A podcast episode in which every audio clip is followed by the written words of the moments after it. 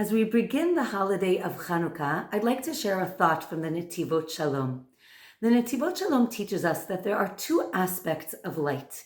It says in Sefer Mishlei, Ki ner mitzvah v'torah or, that the mitzvot are likened to the light of a candle or a lamp, and the Torah is likened to light.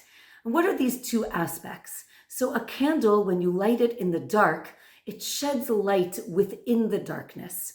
But the light of Torah is light that banishes darkness. It's daytime. There is no light at all.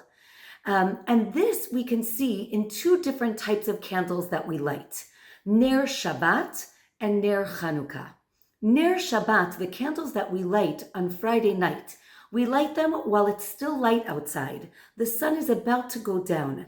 And when we light these candles and enter Shabbat, we are entering a new reality. There is no darkness. This is a separate kedusha. There is holiness to this day.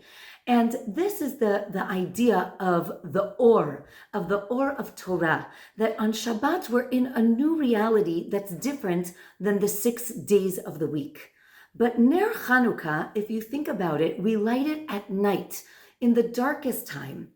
And we do so because Ner Chanukah teaches us to find the light within the darkness, that we light it at night to shed light, to see the divine light in the darkness.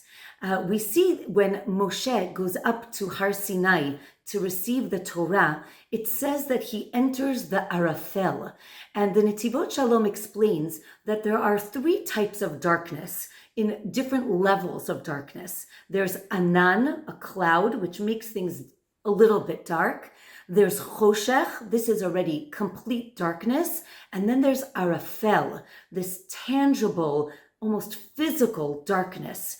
And the Torah tells us that from within that physical darkness, that's where Moshe sees the divine light. That's where he encounters God. And I think this is really the message of Hanukkah that even when we're feeling that we're in the darkest times and where things are very challenging for us, uh, looking around, reading the news, and seeing what's going on, Hanukkah teaches us the importance of looking for that light. That even when the darkest, when we're in the darkest times, uh, that divine light is there. That Hashem is with us throughout our darkest times. And Be'ezrat Hashem, we, may we not only feel the light of the Ner, uh, but have the Or of Torah as well. Wishing everyone a Shabbat Shalom and Chanukah Sameach.